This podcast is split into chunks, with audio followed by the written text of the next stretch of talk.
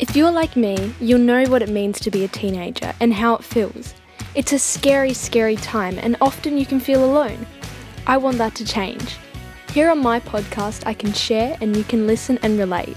Because we need to stick together and know that we're not alone in this big, scary world.